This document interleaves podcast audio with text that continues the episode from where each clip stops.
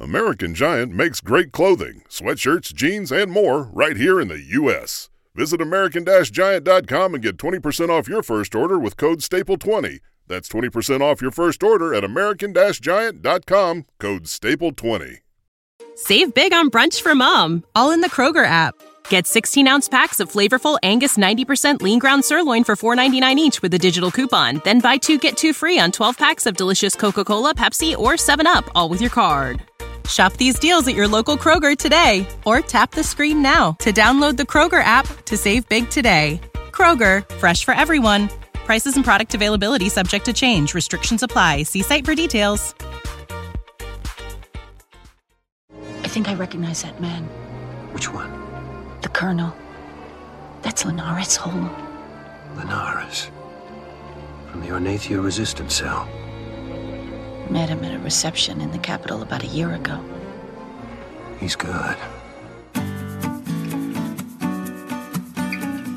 Welcome, everyone, to another episode of the Positively Trek Book Club with your hosts, Dan Gunther and Bruce Gibson. Bruce, how are you doing today? I'm doing well. I read a book today that I finished and I want to talk about it. Excellent. Well, we're here to do just that. So, yeah, uh, we're continuing our look at the the final books that we have to cover in the Lost Era, and this one is the second book of the Terok Nor trilogy, and this one's called Night of the Wolves. This is the middle book of the trilogy, covering the years of the Bajoran occupation, the the Cardassian occupation of Bajor, I should say.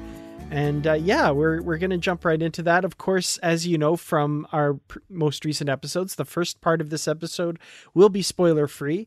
We'll talk about our thoughts of the book and and if we recommend it or not. And then after a brief break, we'll go into spoilers and really dig down deep into this book. So, Bruce, you were saying before we started recording, you finished reading this book just today. Yes, I did. I had two chapters left and I read them today. And so I didn't get a chance to really sit there and think about it or skim through some parts like I usually do sometimes. But yeah, I found this book this book wasn't quite what I was expecting. I don't really know what I was expecting. I think I was expecting something that takes place immediately after the last book and involved more of those characters. So I would say I was pleasantly surprised by this book. Right. Interesting. Okay. We'll have to get into that for sure. Uh, I've read this book, of course, before. I read it years ago uh, and recently read it again and, and just kind of read the last hundred pages or so today as well. It was kind of down to the wire on it, but got it finished and, and wrote some of my thoughts down in the notes here. And uh, yeah, I enjoy this book. I really liked it the first time around. It was fun to kind of revisit it and take another look at it here. We've got a lot of characters that are from the television show that we see what they're up to during the occupation, and a lot of characters that are brand new creations for this novel and for this trilogy as well. So, uh, one thing I wanted to do is give you recommended viewing to go along with this book because a lot of books use ideas from episodes and that sort of thing. So I think there's a there's a set of episodes that are great viewing for this novel and these are all Deep Space 9 episodes. Uh, the first one I want to bring up is Duet from the first season of Deep Space Nine, probably the best DS9 episode of season one. That's the one where the Cardassian who seems to be Gul Darhe'el comes to Deep Space Nine and is interrogated by Kira, and it's kind of a, a two person play back and forth between the two of them for most of the episode. And that one definitely applies to what happens in this novel. Thoughts on that episode, Bruce? Does, do your thoughts align with mine that it's one of the best episodes of early DS9? Yeah, I would say so for sure. Because, you know, even though I haven't gone through a whole rewatch since the first time the series was on and I watched it as it came out, I have watched season one fairly recently, and yeah, I would agree with that. Right on. Well, from season two, there's two episodes in season two that I think are definitely recommended viewing for this book. The first is The Alternate, which introduces us to the character of Dr. Mora Pol, who is the Bajoran scientist who studied Odo under the Cardassians, and Profit and Loss, which is kind of Deep Space Nine's take on Casablanca with Quark in the Humphrey Bogart role and Professor Natima Lang, a Cardassian, who actually features quite a bit in this novel as well. So, two early episodes that I, I think Profit and Loss is one of my favorite episodes in season two. The alternate, maybe not quite as good an episode, but definitely introduces you to that character. Yeah, and then uh, the next episode is Shakaar, which is not my favorite episode. Oh, really? Okay. Yeah, this one. I'm not a big fan of his. fair enough. Fair enough. This episode I, I put on this list, uh, probably not for the the reasons that people might think. We do see a bit of Shakaar and the Shakaar resistance cell in this novel. But the main reason I picked this episode is because it introduces us to a character named Lenaris Holem, who has a big part in the novel as well. And his part in that episode isn't huge, but I think if you watch that episode, you'll, you'll be pleasantly surprised about how much of what happens to Lenaris in this novel is taken from just a few lines in that episode. And I, I always love that. I always think that's fun. Yeah, this is an episode I definitely want to watch now that I read the novel. I mean, I've seen it before, but it's been a while. But it's one of those things where, you know, I have a habit of reading the novels and then I want to go back and watch these episodes because I know more about these characters and I want to see how it is what it's like watching the episode with this new information in my head. So all of these episodes I've mentioned take place in the first 3 seasons of DS9 and there's one outlier on the list and that is the episode Wrongs Darker Than Death or Night which comes from season 6 of Deep Space 9 and this episode details Dukat's relationship with Kira Meru who is Kira Nerys's mother and we get a lot of that backstory in that episode, which plays heavily in this novel as well. So, uh, you know, if you haven't read the novel yet and you're just listening to the spoiler free part, uh, maybe check out those five episodes as well, or or one or two of them if you want a little bit of supplemental uh, viewing for your reading experience here. You know, it's interesting though that you're saying that because it makes me think of that as I'm reading this novel I didn't feel like there was any big surprises. It was just more the things we've known about just playing out and actually seeing it. There's definitely a bit of that. It, it's it's a prequel. It's stuff we've seen before. There are a couple connections that are made that take place in the novel that I think are a little bit of a nice kind of surprise that kind of tie things together.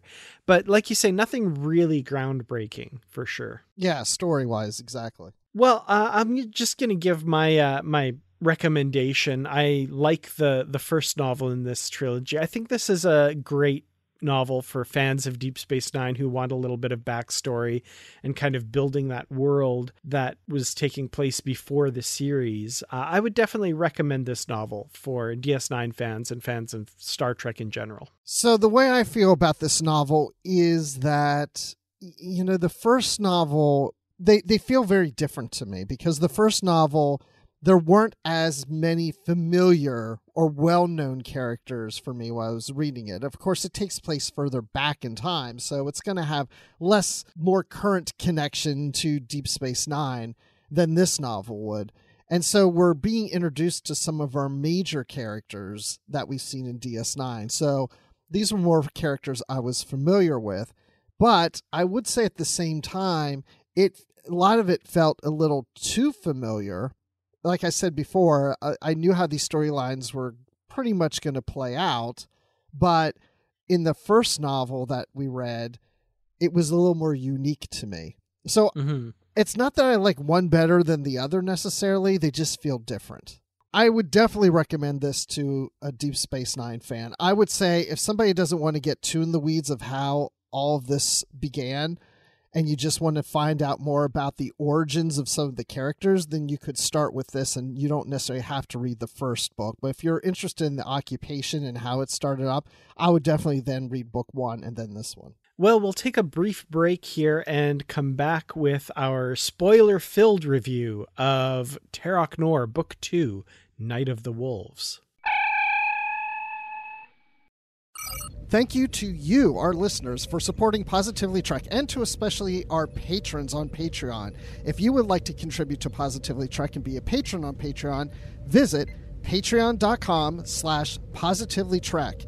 You'll get perks like early access to episodes and bonus content, And for those who are in the higher levels, you get shoutouts and associate producer credits and much more. And speaking of shoutouts, let's give a shout out to Carl Morris, Joyce Marin, Jim Stoffel, Dave Garcia, Rick Young, Paul D. Kinnear, and John Blaber. Thank you all for your support. Now let's go back to the show. So, Night of the Wolves, like I said, this is the middle story of the trilogy. And I definitely noticed to start out with a big change in the storytelling style between the first book and this one. Of course, the first book was written by James Swallow. This one, book two and book three, were written by S.D. Perry and Britta Dennison. So there's going to be some differences in storytelling just from the different styles of the authors.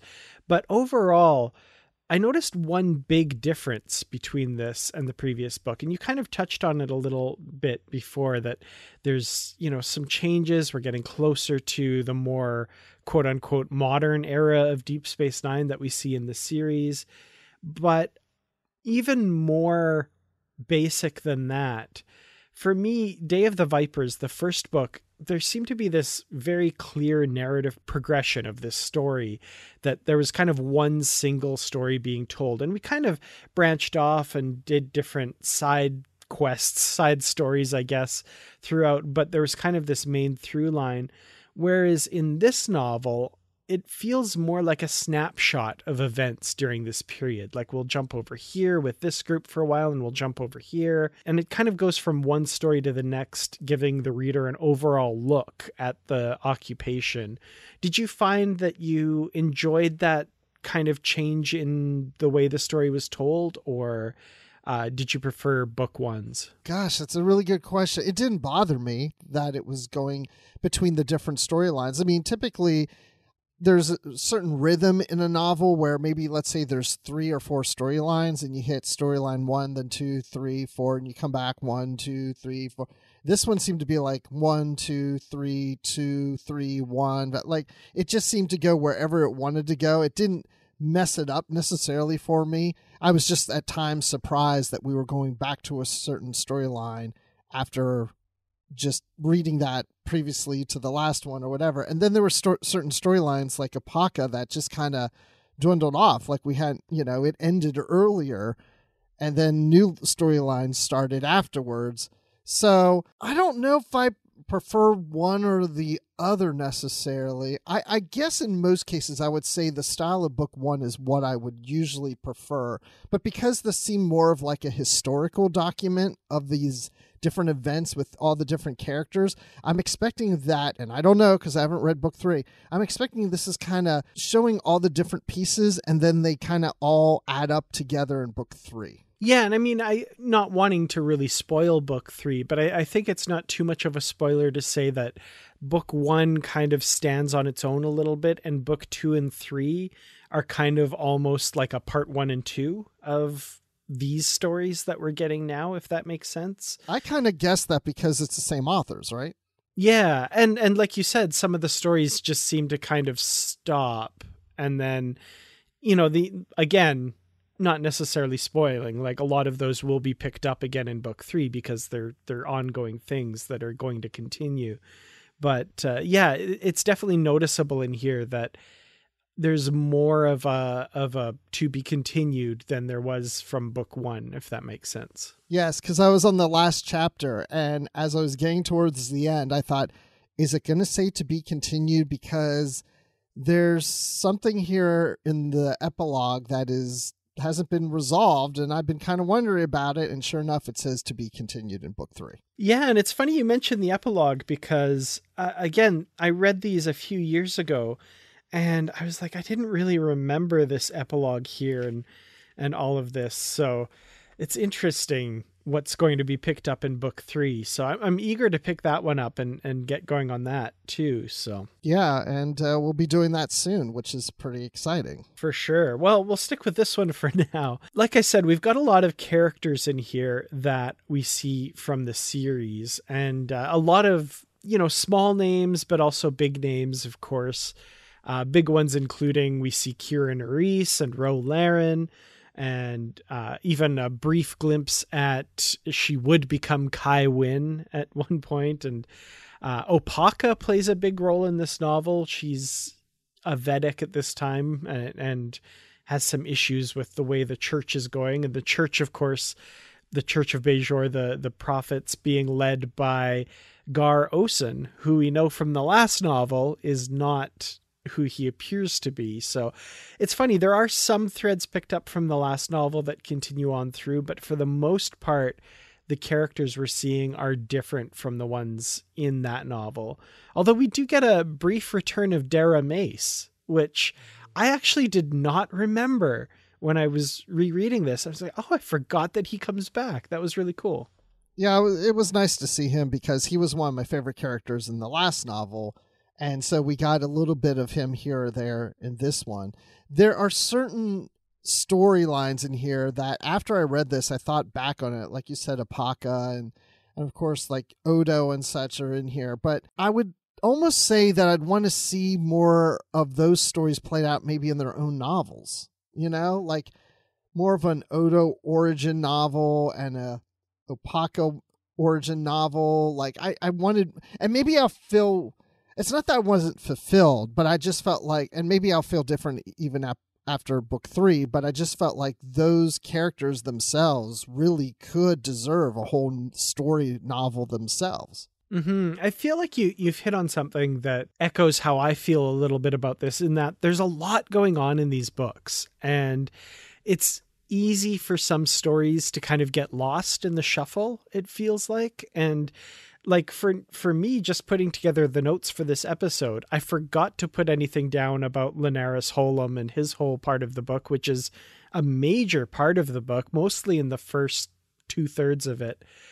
He's kind of dropped a little drops off a little bit towards the end.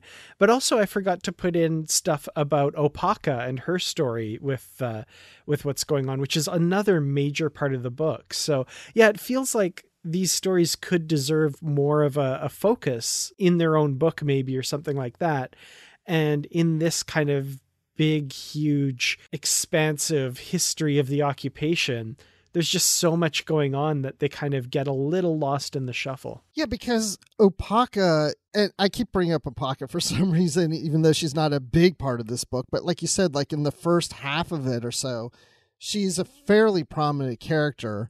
And Lenaris is also, like you said, in the first two thirds. And then it's like we get Ro Laren in the last half or third, and same with Kira. It just seemed to like when you're starting the book, you almost assume that when we're starting off with certain characters, they're going to play out through the end of the book, but then they start to drop off and others start to appear in their own storylines. But it kind of works too because the years shift. Mm-hmm. So as the years shift, maybe one story isn't followed up on because we're moving to another year and a new start story is starting up. Yeah, and adding to that, of course, with the years going by, you know, we see like maybe a little kid Kira in a something early on, and then as the years go by, she's coming into her own and growing into an adult, and then we see her taking on the her role in the resistance for example. So yeah it kind of makes sense that because the story is so it, it spans so many years you know it kind of has to keep moving on which you know i don't think it's a bad thing especially when you take this in combination with the next book and you we get to see the end of the story eventually. But for right now just where it leaves off it can have a bit of a disjointed feeling. Yeah and i like how ro laren is 14 and Kira's younger and then years we jump ahead to the next set of years and then we get Kira at 14 you mm-hmm. know which is like when people become adults yeah a, yeah, a, very important year in in the Bajoran tradition. Well, we've brought up Opaka a bit, so let's let's I'm I'm going to jump around in the order that I have the notes in a little bit, but let's talk about her part in this story here because uh, we have the Bajoran society that follows the D'jarras, the caste system, right? If you're born into a particular caste, you do the job of that caste. So if you're a family that's artists, you're expected to continue to be artists and pilots and uh, whatever else there is out there, engineers, that kind of thing. But with the Cardassian occupation, a lot of people are feeling like that tradition ha- no longer has a place, that Bajor requires their people to do what needs to be done, regardless of what D'jarra they're in. And the Bajoran faith, which is kind of uh, it's it's led by this Kai, but it's influenced by Gar Osen, who isn't really Gar Osen. He's an Obsidian Order agent. They're trying to maintain the status quo, right? The D'jarras, because it's keeping Bajor segregated and not uniting.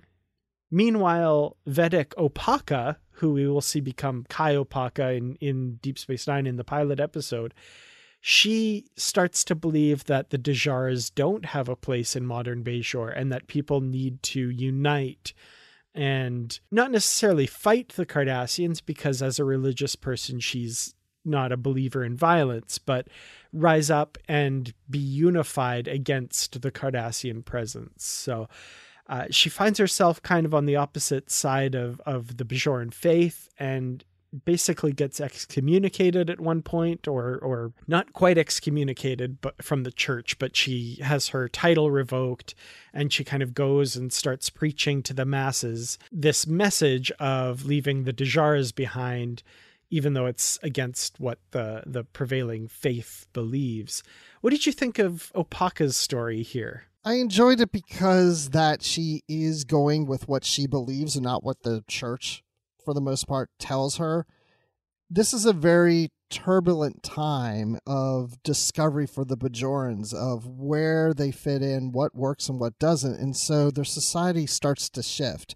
And she starts to realize that the way things are today doesn't, the old ways don't work. And order to unite and be on a united front against the Cardassians, this caste system needs to go out the window. And even though the church is saying, no, you got to keep it, she's willing to make her stand. And I really love the scenes that involve her son Vassal in that because he's encouraging her and he's he's on board with it. And I love that they live in this, you know, little house, you know, that has a history with the church and she doesn't want to lose the house, but then she's kicked out and she's willing to move on and get her messaging out there. So it was interesting to see someone who we know who we know becomes a prominent leader later being removed from that leadership but taking her own personal leadership to lead the people. So I really enjoyed that story. Yeah, me too. I really loved the conviction of her faith. Like how she goes to the Kai with these concerns or goes to Gar Osen with these concerns and is basically told like you can't preach this stuff or you're going to be out. And i feel like a lesser person would have been like well okay i guess i better keep my mouth shut and toe the company line. But it's not even a question for her. She's like oh okay well i guess i guess i have to go out on my own then. Like it doesn't she doesn't even entertain the possibility of going against her own convictions. Like she doesn't even think about, well, I have to compromise my beliefs then. No, she's like, okay, well, then I guess I have to leave. I love that. That's just the strength of of her convictions and her faith there.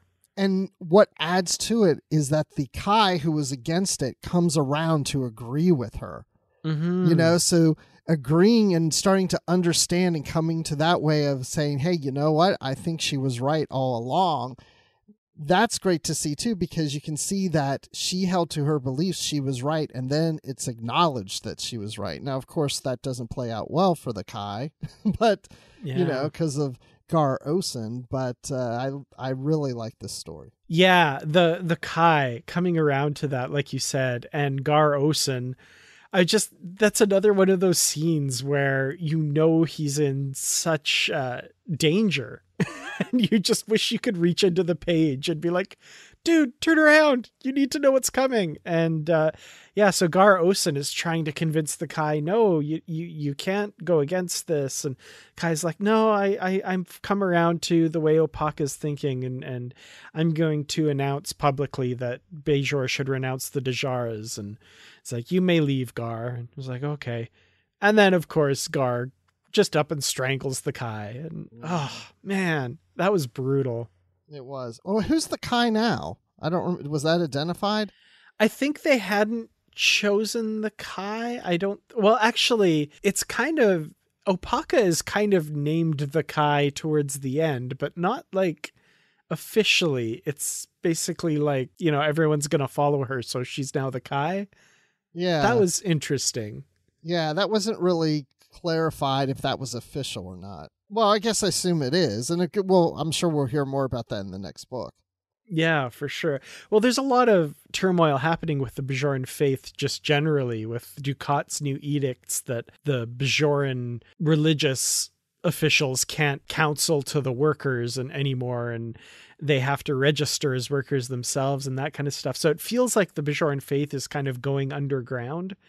So I can't imagine there'll be like an official election for the Kai this time around. It'd just be like the faithful people all say, yeah, it's her, and they follow her. So yeah, it's kind of what it felt like. You know, when we're talking through the storyline and I'm just looking through the notes at the others, it dawned on me that this novel could have also worked as a set of short stories instead Mm. of having them all play out one after the other, scene to scene, back and forth. You could take all those different segments of the storylines and put them together and make short stories. Yeah, that makes sense. And it almost feels like it is kind of a set of short stories set in the occupation here. So yeah. I mean, it's all together in that it all happens in the occupation, but a lot of these stories don't necessarily impact the other stories directly in a lot of ways. They're kind of all set in the same environment and the same set of circumstances are producing them, but they're all very different experiences. Yeah. No, but there are times where some of them, there are certain circumstances where they do kind of play off of each other every once in a while. So it makes better sense to play it out this way. Absolutely. Well, speaking of stories that kind of play off each other and intersect a bit, we also have these two young Cardassian students who are uh, studying at a Cardassian university and both become kind of interested in Bajor. And one of them is wanting to learn about Bajoran soil. So she uh, discovers there's this artifact that has some Bajoran dirt on it to get, and gets a sample. And it turns out, of course, to be one of the orbs that was captured by the Obsidian Order in the last novel.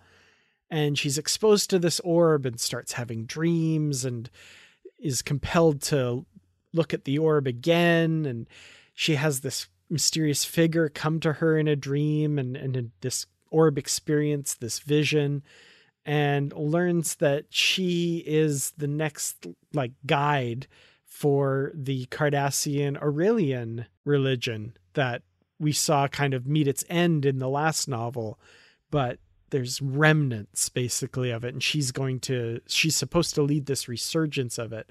And one of the things she sees in one of these experiences is Vedek Gar strangling the Kai. And of course, she realizes in this vision that he's not a Bajoran, he's actually a Cardassian. And she sees all of this play out in real life and realizes that these are more than just dreams, that these experiences are real.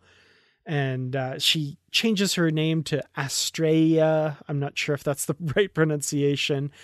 And this all kind of interestingly links into A Stitch in Time, the Garak novel written by Andrew Robinson that talks about the Oralian religion and all that sort of stuff. So, what did you think of this whole aspect of the story here? This was very intriguing to me. I would say that I started to get probably more invested in this story than some of the others. Hmm. And not that I wasn't invested in all of them, but this one really this one really perked my interest. You know, I I, I just found it fascinating that this this is a student that is Cardassian and she's having this experience with an orb and I wanted to see how this plays out for someone like her and how this may change her view of the Bajorans and the occupation and everything's going on and then it's this mystic thing that's going on and a bit of a little mystery to it and you know this is the way you know for her and and this is how the book ends i mean we don't really get the conclusion to this this goes into the epilogue so actually as the last few chapters were playing out i forgot about the storyline it wasn't really touched on until we get to the epilogue i was like oh yeah I want to know what's going to happen with this. So Mm-hmm. this was just very intriguing to me. Yeah, there's a lot of interesting characters and and her kind of journey is really fascinating. The kind of realization of a different path for Cardassia and for Cardassians and one of the things that both she and the Oralian priest from the book, the first book, one of the things they they both experience is this vision of Cardassia in ruins and destroyed, and we know, of course, that that comes from the the series finale of Deep Space Nine when the Dominion levels a lot of Cardassia, right? So they see that these events here, the Bajoran occupation and all of this, will eventually lead to that. And it, it's sad that we know they won't be able to necessarily divert divert Cardassia off of that course. But we know from novels that follow the end of the Deep Space Nine finale that that future can be changed into a new, brighter one for Cardassia eventually.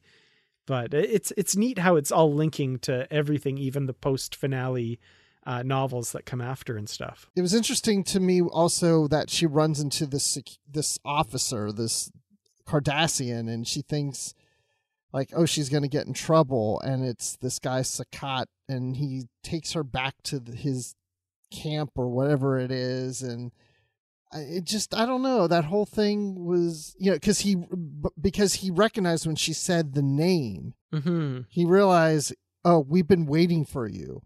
This is the way. Yeah, I keep gonna, I'm going to keep saying that.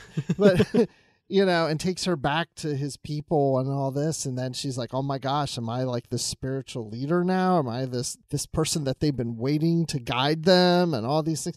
I don't know. I just found that interesting. Yeah, there's a lot of mystery there, and and I found that really fascinating as well. This kind of secret underground Oralian way worshippers or something, and the kind of link that that might have to the Bajoran religion somehow. It's pretty cool. Yeah. Uh, I'm I'm looking forward to seeing that more explored in the third book as well, because like a lot of the stories here, it just kind of ends, and then there's obviously more to come. Well, we've mentioned him already, but uh, he's a significant part of this book. The Bajoran Resistance member Lenaris Holem, and his experience with the Ornathia resistance cell. And I, I, alluded to this in the first part of the episode when I talked about the episode Shakaar. And it's actually just a really small part of the episode Shakaar when Kira and Shakaar and all of them are up in the hills running from the, the provisional government soldiers. The soldiers are led by Lenaris Holem and they're looking at him through the binoculars and they're like, oh, that's Lenaris Holem. He was in the Ornathia resistance cell. He led the first successful off world raid, the raid on Pullock 5. Yeah, oh, yeah, I remember that. He's a resistance hero. And that's it. Like, that's basically what this whole experience in this novel is built out of, is just those few lines in that episode. And I love how they take that and expand on the story here. And we've got him as having been a member of a resistance cell, but that ended badly, so he left. Then he gets recruited by this Ornathia group because they have this warp ship they want to fix up and use in campaigns. And he might have connections with his old cell and all of this. And that whole story I found really interesting just with the the whole culture of the Bajoran resistance and and how they're moving away from the traditions and that kind of thing and bec- all becoming fighters regardless of what walk of life they came from and stuff. And then his whole romance with this woman named Terrell who's engaged to this other guy and that kind of crosses over into a different story that we'll get to later uh, I, I found that all really fascinating. I was really invested in this character, kind of in the same way I was invested in Darrah Mace in the first book. He kind of fills that role a bit in this novel, I found. That's a good call. I agree. Yeah, he does kind of feel like he's that type of character for this book because at first he's resistant to join them. And like you said, he's done this kind of thing before and so he kind of goes along with it and because he says yeah he can help them find this person they're looking for and all that and it just all plays out he meets the one guy's sister and oh wow she's quite attractive and kind of like her or whatever. But oh, she's engaged to this Sifa guy, and you know, it, it just was nice just to kind of see a group of resistant fighters all getting together, working together. What's their mission going to be? You see them planning things out. Oh, maybe if we do it this way. Oh, no, that's not going to work. Oh, we'll be caught if we go up in the ship and we do that. And so that was almost like showing you the day to day life of a resistance cell that's trying to figure out what's the ne- next plan of action and how do we do this without any Cardassians finding out what we're trying to do and leading us to our camp and so on and so forth. And then Terrell's brother is at Lack or whatever, he gets captured and in prison and they have to go save him. And you think that, oh, maybe, you know, they'll get through and save him, but they fail at that, you know, it's, and, and her brother actually gets executed as a result of, of that going on along with the other prisoners. So yeah, I found the whole storyline to be very informative of what a cell like this would be like during this time. Yeah, that whole story I found really fascinating and and specifically that raid as well on this off-world prison camp on Pullock 5 to rescue her brother who has already been executed by this point. They just don't realize it. They they have that mission there and they come back and they feel like they failed, right? They the prisoners weren't there. They were taken by surprise quickly and, and had to retreat. And they feel like this is a big, huge failure. And I remember reading that and thinking, it's funny that it was held in such reverence in the episode when they talk about the first successful off world raid. And I was like, oh, that's weird. But then you see, like, yeah, they, they didn't re- do what they set out to do, but they blew the crap out of that camp. And it was. It was a huge operation, like to get this ship working and to fly off somewhere in a different star system and make an attack there. Like that really was a huge logistical and tactical win for the Bajoran resistance that was able to kind of show the rest of the resistance that they were capable of something like that. And it probably inspired so many people to pick up arms and fight against the Cardassians that of course it would be regarded as a, as a success.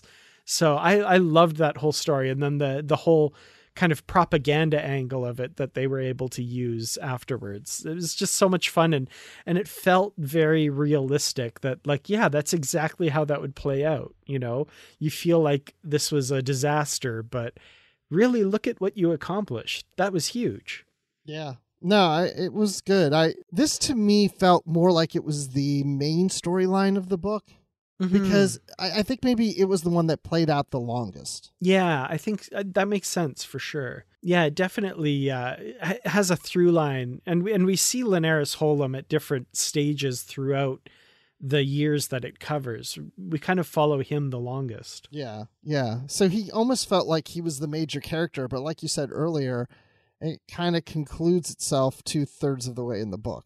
You mm-hmm. know, so it's kind of weird, but yeah, I it I was satisfied though with with that storyline. Absolutely. Well, we talked about these different storylines kind of crisscrossing and and involving other parts of the storyline. Now this fiance of Terrell is named Sifa, like you mentioned, and when Terrell and Lenaris and all of them decide that they're going to go to Pullock 5 and try to rescue Lack, he leaves this Sifa guy because he doesn't believe they have success. He thinks the Cardassians are going to descend on them at any moment. And he takes off for this area of land that his family lives on, hoping that Terrell will follow him. But uh, she doesn't. She goes on the on this mission and while he's there, these two Cardassian women visit the vineyards there. And one of them is Natima Lang, who, as I mentioned, we see in the episode Profit and Loss. She has a whole romance with Quark at some point that we haven't seen yet, but is, I'm thinking, still to come.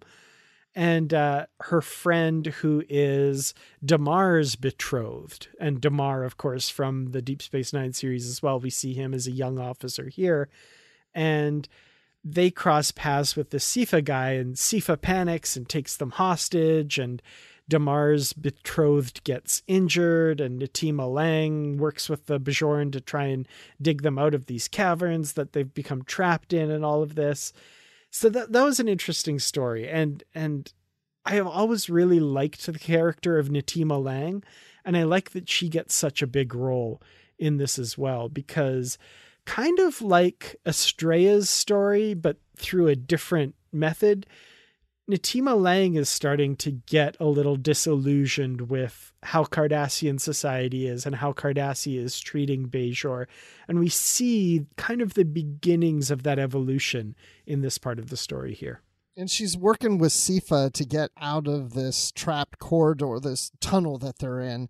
Mm-hmm. And yeah, Damar's girlfriend, Vija Katan, is trapped and she's almost unconscious. She's been hurt, you know, and they're trying to save her life and and they're running out of light and they're digging and we see, you know, Sifa and Natima fighting, you know, arguing with each other. We need to do this. No, we need to do that. We need to, you know, whatever. And and so they have to work together. But I have to say that out of everything in this novel, this was the storyline that had a scene that really made me jump in my seat. Oh, really? Being surprised because when the Cardassians come to rescue them, and here's Sifa who's been trying to help save his life and the two Cardassians, and the first thing the Car- Cardassians do is shoot him, mm-hmm. and he's mm-hmm. dead. Like just and, immediately. And that's Demar, Damar that pulls yeah. the trigger there. Yeah, exactly. I mean, they didn't even come and go like, "Is everybody okay? Who are you?" Or you know, I mean, here he is helping to try to save Damar's girlfriend. It's just like, oh look, a Bajoran. I was like, whoa! Like there was not even an exchange of words. You know, it was just like just knock him off. And he mm-hmm. and the mm-hmm. thing is, Sifa knew.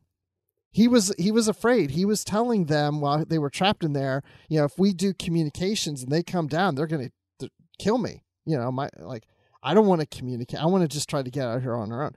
So that actually made uh, me kind of jump in my seat when I read that. I was like, whoa, did that just happen? Yeah. It's interesting you say that because rereading this novel, there's not like I remember bits and pieces. And I, I don't really remember everything very clearly. And, you know, when I'm reading something I'm like, oh, yeah, I kind of vaguely remember that. That whole time that they're in that cave and they're arguing I remembered exactly what happens at the end of that scene. And I knew that as soon as Damar and that other soldier get there, he just gets shot. And uh, that's tough, like reading that and knowing that that's coming because, oh, that's like obviously the first time I read it, that must have just stuck so hard in my mind, that image of that happening that, like, I just remember that so clearly. Yeah, I think years from now, if I ever reread this novel, I think the same thing's going to happen. I'll remember when I get to that scene. I know where this is going. I'll remember it.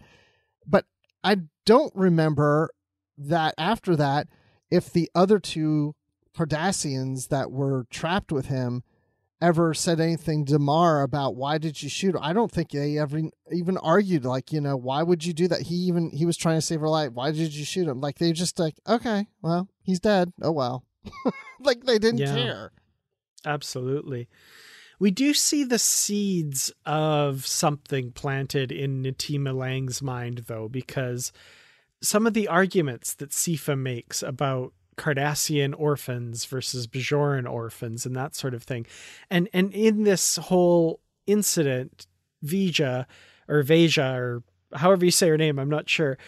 It's revealed that due to her injuries, she won't be able to bear children, which means that her engagement to Damar is now over because yeah. a Cardassian woman that can't bear children is not worth having as a wife because that is the the whole reason you know? And even cardassian orphans if they don't have living parents they're discarded basically because family is everything on on cardassia. And natima is starting to question this. She says like why can't damar and vija still make a go of it and look after some of these kids? Like she wants nothing more than to be a mother and she can be and she starts to kind of say this to Damar, and Damar's face is like, "What?" And she's like, uh, "Oh, uh, never mind. Forget I said anything. I gotta go. Bye." Yeah. Oh, it's just such a an alien concept to the Cardassians. He, it was like he was so offended. Like, how dare you suggest such a ugly thing like adoption of a kid? Like, like this- almost to the point where it's perverse. Yeah. like he's so appalled by it. Yeah, and she quickly knows, like, oh yeah, I shouldn't have said anything. Forget what I just said. You know, like I'm so sorry. But at the same time, he's there as his yeah, fiance or is, you know, recovering and he needs to be there with her and he wants to be there when she wakes up and all these things. And there's Dukat, like, you know, why would he even bother? Like he can't she can't even bear children anymore. Like you're he's wasted his time visiting his girlfriend when he should be here on the station working with me on this whatever situation that's going on. You know, I mean, he's just just a cold-hearted Cardassian. yeah, absolutely. That was one thing I, I found interesting was uh, Damar and Dukat's relationship, and as as I'm talking about this, I'm looking at my wall and I see a signed photo of Damar signed by Casey Biggs, and just that. Ah, what a great character. Anyway, this hero worship that Damar has for Dukat, and like it's so easy to remember Damar as he is at the end of the series where he's telling Cardassians to rise up against the Dominion and stuff.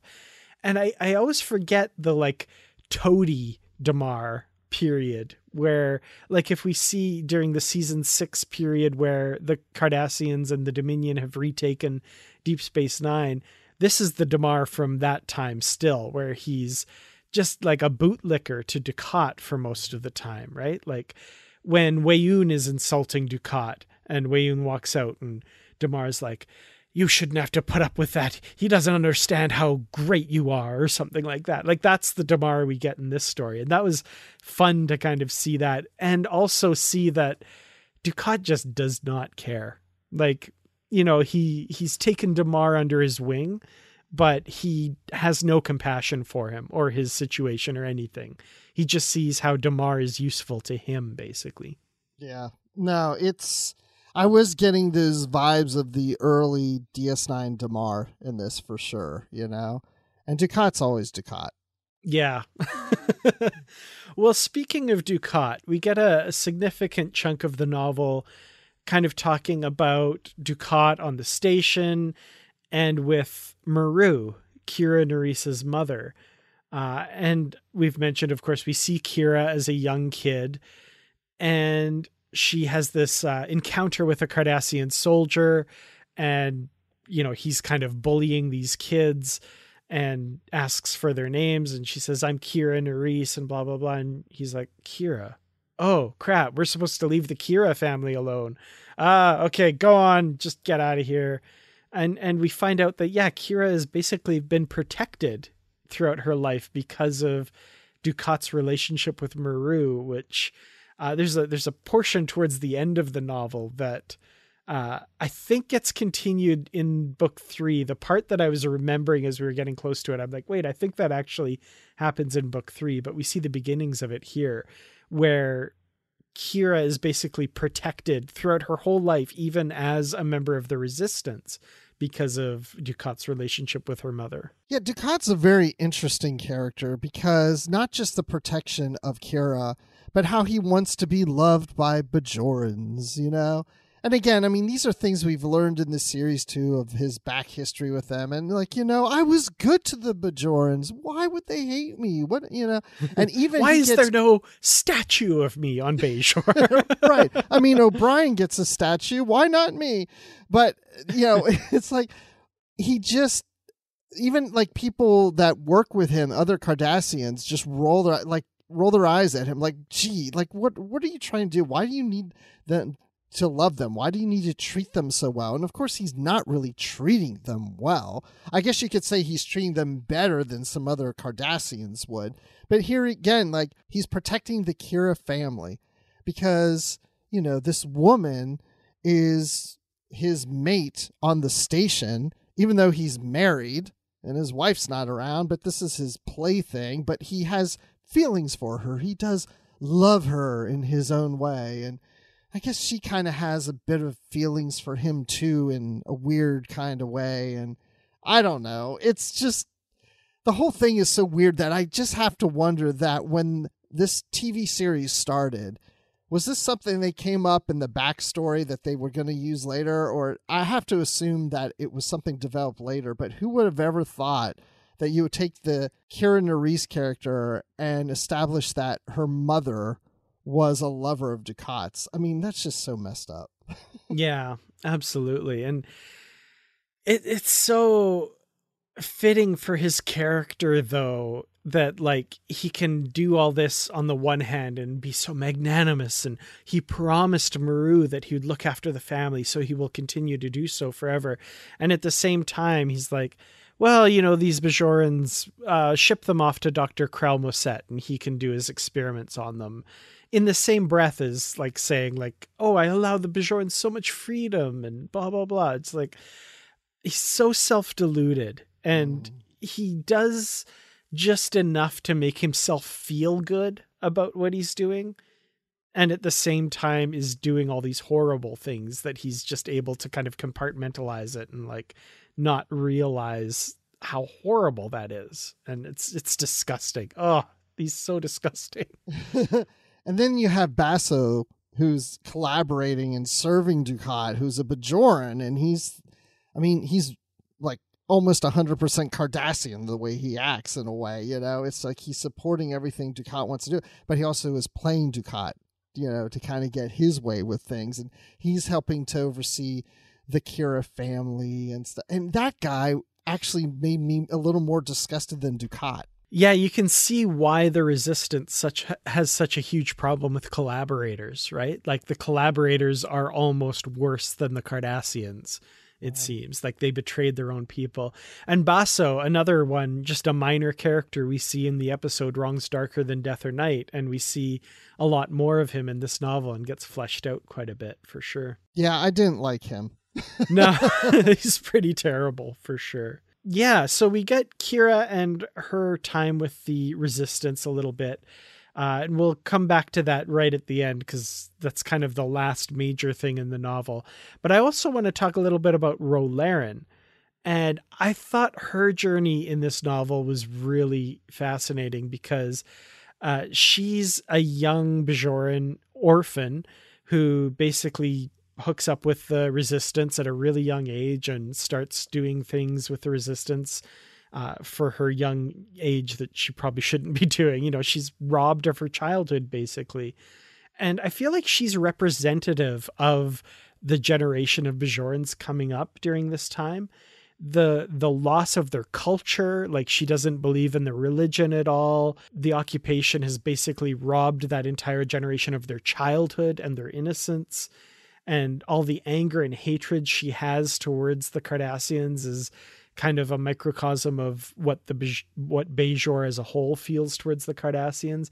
I really enjoyed seeing her in this novel and the journey she's on, and you know, from these really incredibly violent things that she has to do juxtaposed with like hey that boy is kind of cute and i have these weird feelings things that a kid that age should be feeling and experiencing alongside all this horrible stuff she has to go through. It was really, in a lot of ways, heartbreaking and sad, but you know, just we know where the character is going to end up for better or for worse.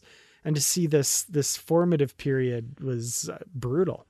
It really helps to define who the character is that we see later. It starts to make even more sense the, and the fact that she doesn't really have her family anymore and she has like this uncle or whatever that's overseeing her and she almost feels used by the resistance like because she's this great hacker. She can hack into security mm. systems and stuff. And it's like okay do they keep me around because they like me or do they keep me around because they need me? And so i think all of a sudden she's just of this opinion of i'm on my own. I don't feel like anybody really loves me necessarily. I'm not sure. I can't trust them. I can't trust the prophets.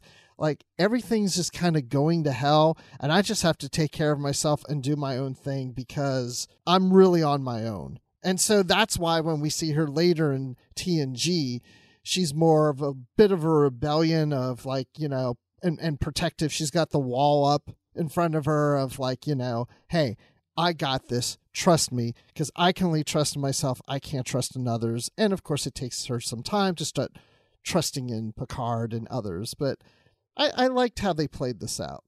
Mm-hmm, me too. And there's a couple things I enjoyed. Like, uh, for example, we've seen Ro at this age because of the episode where they all uh, got turned into kids. So, you know, we know what Ro kind of looks like. So I was kind of casting that young actor in my head playing Ro at this time. And also, we kind of see a little bit of an explanation as to how she probably got into Starfleet Academy and graduated because she is so adept at, you know, these computer systems and stuff. She's all obviously very intelligent, very quick to learn things. You can see how a mind like that would succeed at the academy. So it's like, oh, okay, Starfleet. Yeah, that kind of makes sense. Yeah, because she also doesn't trust her resistance cell because they put her on a mission to plant a bomb on a Ferengi ship to help even blow up Terok Nor, and there's Bajorans on the station. She comes to realize that they're just like, well, you know, the sacrifices those lives will make will save, you know, millions, of, but we'll get to Khat. Like, that's the thing. We'll get to Khat. Yeah, Bajorans will die, but we'll get to Khat. Then she starts to realize this isn't the right way to do this. I mean, we're sacrificing other people's lives, innocent lives of Bajorans. There's got to be another way. Unlike what happens with the Kira storyline, where they do whatever they can to save lives she's in a resistance cell that says, "Oh no, we can sacrifice lives." So it kind of makes sense for her to say, "I want to go to maybe find something in Starfleet because they're going to find a more logical way to help save lives." does that make sense? Yeah, for sure. To be fair, it's not the re- resistance cell that does that though, because that that's the basically this boy she likes. That was his whole idea. True. Yeah. And and the resistance cell seems kind of against doing that kind of thing, but but she's still, yeah, it, it definitely alienates her from her fellow Bajorans to see that like they're capable of doing that kind of thing and stuff. So yeah, that guy Biss, and I think he had a couple friends that were like supporting him in that. Yeah. Yeah, back on on Valo too. Yeah, so I can see how she would be disillusioned by by a lot of those opinions and and those actions for sure.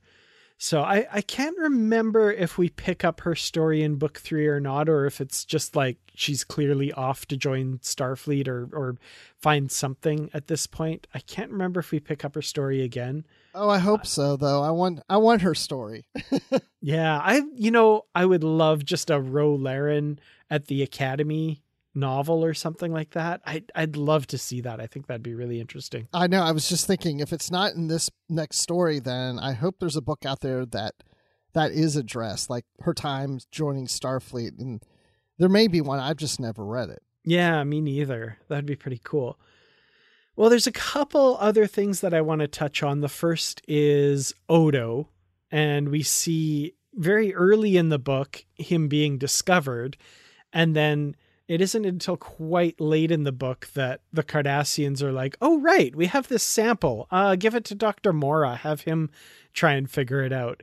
And Dr. Mora, who we see in the Deep Space Nine series, studies Odo and eventually realizes he's sentient. And we get some interesting things about him working with the Cardassians. And uh, his lab partner basically ends up being an unwitting collaborator, uh, helping run the Gallitep labor camp and all this stuff. And Odo's very kind of briefly involved in that. And we see that Odo gets a glimpse of Kira much earlier than we thought, too. That was kind of fascinating. Yeah, that was kind of cute. I mean, it was real brief, but yeah, I thought that was that was pretty clever. This is the storyline that I really wanted to see fleshed out more because mm. it's not so much about Odo, it's more about Dr. Mora but I wanted to know more about Odo. It's like, okay, well, Odo is kind of being born and tested through this and discovering himself and we're not really seeing so much of that storyline of him but now that i'm talking about that i guess that's really addressed in deep space nine in that episode with mora like maybe that story doesn't need to be told in this book but I will say that, like you said, when they discovered Odo early, I was like, oh, that's Odo that they just discovered. And then I kept waiting for something to happen. I was like, are they going to even address Odo or is that it? you know? And then they finally got to this point with uh, the lab and, and him being in the lab and poked at and stuff. But again, that's one of those stories that I think would be interesting in its own book is just Odo in the lab with Mora and learning who he is, or he doesn't really know he is, but just kind of discovering, you know, what he is or what he's doing and what's his place and who are these people. And I, I just think that would be an interesting story. Yeah. Well, I will say, look out for book three. There's there's more to come for Odo. For okay, sure. good. Which I, I I guess you could probably tell from the cover of book three, but yeah, still. That's true. He is on the cover, isn't he? Absolutely. Well, finally, the last kind of major thing in the novel, before the epilogue anyway, is the Gallitep labor camp run by Gul Darhe'el. And we see that being a big focus in the Deep Space Nine episode Duet and we know that the Shakaar resistance cell was involved in liberating it. And we see all of that happen in this novel here. It's kind of the the final big set piece of the novel. I really enjoyed this part, kind of seeing it play out here. It sounds like like it was just a hellhole and and you know the treatment of the Bajoran laborers was so horrible and we hear that described in the Deep Space Nine episode, but to really just kind of see it play out in this novel, I thought the authors did a really excellent job of bringing that to life and showing Kira and the Shakaar resistance cell and their role in in liberating that camp. Yeah, and the terror in the Bajorans, you know, I mean, mm-hmm. Kira's not expecting them to be so terrified, but she's not aware of the fire pit and all whatever's going on in this place and and they're all freaking out and they're afraid they're going to fall down in and all this and trying to keep people calm and so he can beam them out and just seeing her take that leadership role all of a sudden of leading people and standing up and say you know i need everybody that's going this way to come this way and you know trust me well, i'm going to take care of you we're going to get you out of here and you know she's just you know a young woman she's a teenager at this time but this is definitely where we start to see the Kira Nerys that becomes a leader. Yeah, and one of the final things we see in the novel is basso running to Dukat with a image of Kira doing this and saying, "Look, look what she's done. Look what she's done." And that's kind of where this is left. There's a there's a thing that ties into something in season 1 of Deep Space 9 that I kept expecting right in this bit at the end of the novel, but now I'm like, okay, I guess that must be in the next novel that they make that explicitly clear. But there's just this really cool thing that they tie into that shows that Dukat is like in a weird way looking out for Kira during this time and it's it's weird and creepy. But... Oh no. well, I mean, uh, no, we'll we'll talk about it uh, in a couple weeks, I'm sure, but uh, yeah, that whole bit at the end I thought was interesting. And then, of course, we get that epilogue that shows that things are going to tie in and continue in book three. So, all of that said, after an hour and 10 minutes of talking about this novel, Bruce, what are your final thoughts and anything that we missed talking about this novel? I think I realized as we're talking through this that I like this novel a little more than I thought because I think because we're learning more about Ro's backstory and a little bit of Odo's and Kira's and Dukat's and Damar's and on and on and on, I just I, I think I like the different story elements that played back and forth and it just seemed like like I said, a history book of these are the events that took place this year. And then we fast forward another year or two or whatever, and these are the events that played out this year that yeah, and we just kind of see that build up. So I, I did enjoy getting to know these more familiar characters in this setting because it was something I always thought about when I watched Deep Space Nine. And yeah, I've often thought about the occupation and how that started too.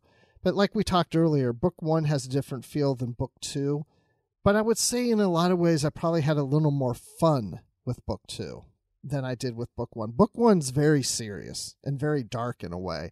And this has dark moments too but there's some lighter moments in here for me as well. So I would say that I'm going to give this book four and a half out of five D'jarras that mm. uh, we shouldn't have to have anymore. Yeah, I agree with a lot of what you said. I, I really enjoy this novel. The the change in the storytelling I noticed quite a bit from book one to book two.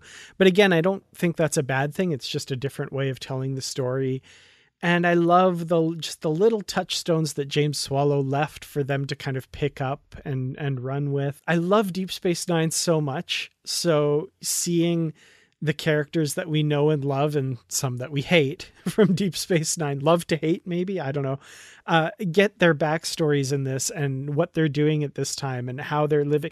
Even Winn Adami, the she's a not even a Vedek yet at this point, but just to see her personality come through a little bit where she's like, uh, they're like, "Oh, Winn, you always come by and and with great religious counsel and blah blah blah," and she's like, "And yet I'm still a lowly Ranjen." Hmm.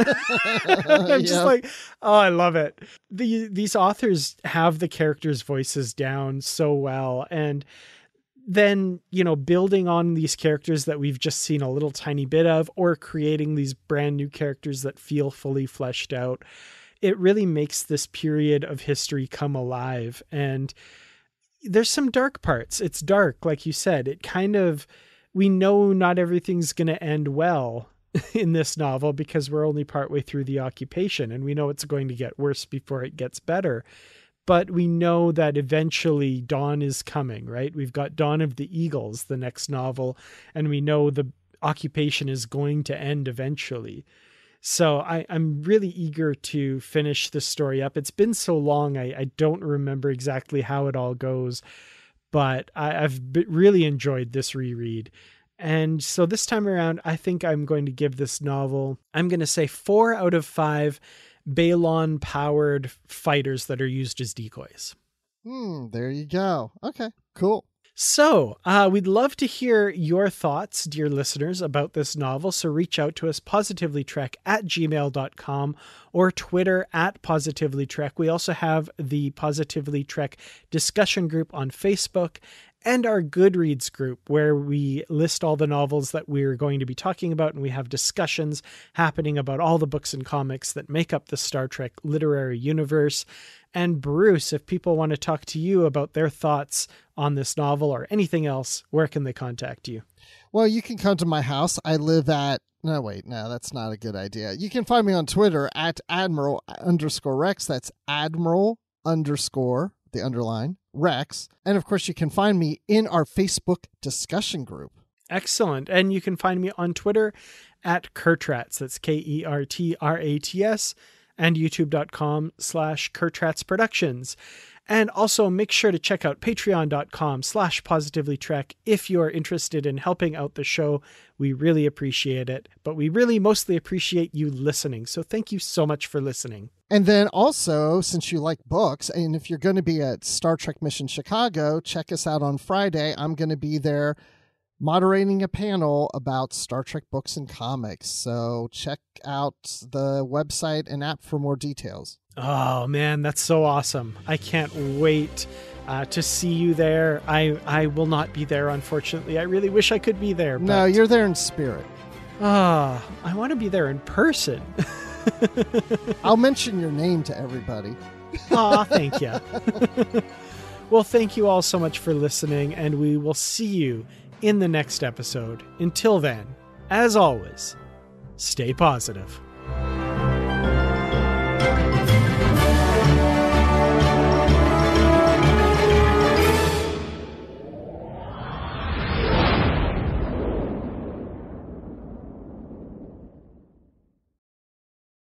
Save big on brunch for mom, all in the Kroger app. Get 16 ounce packs of flavorful Angus 90% lean ground sirloin for $4.99 each with a digital coupon. Then buy two get two free on 12 packs of delicious Coca Cola, Pepsi, or 7UP, all with your card. Shop these deals at your local Kroger today or tap the screen now to download the Kroger app to save big today. Kroger, fresh for everyone. Prices and product availability subject to change. Restrictions apply. See site for details.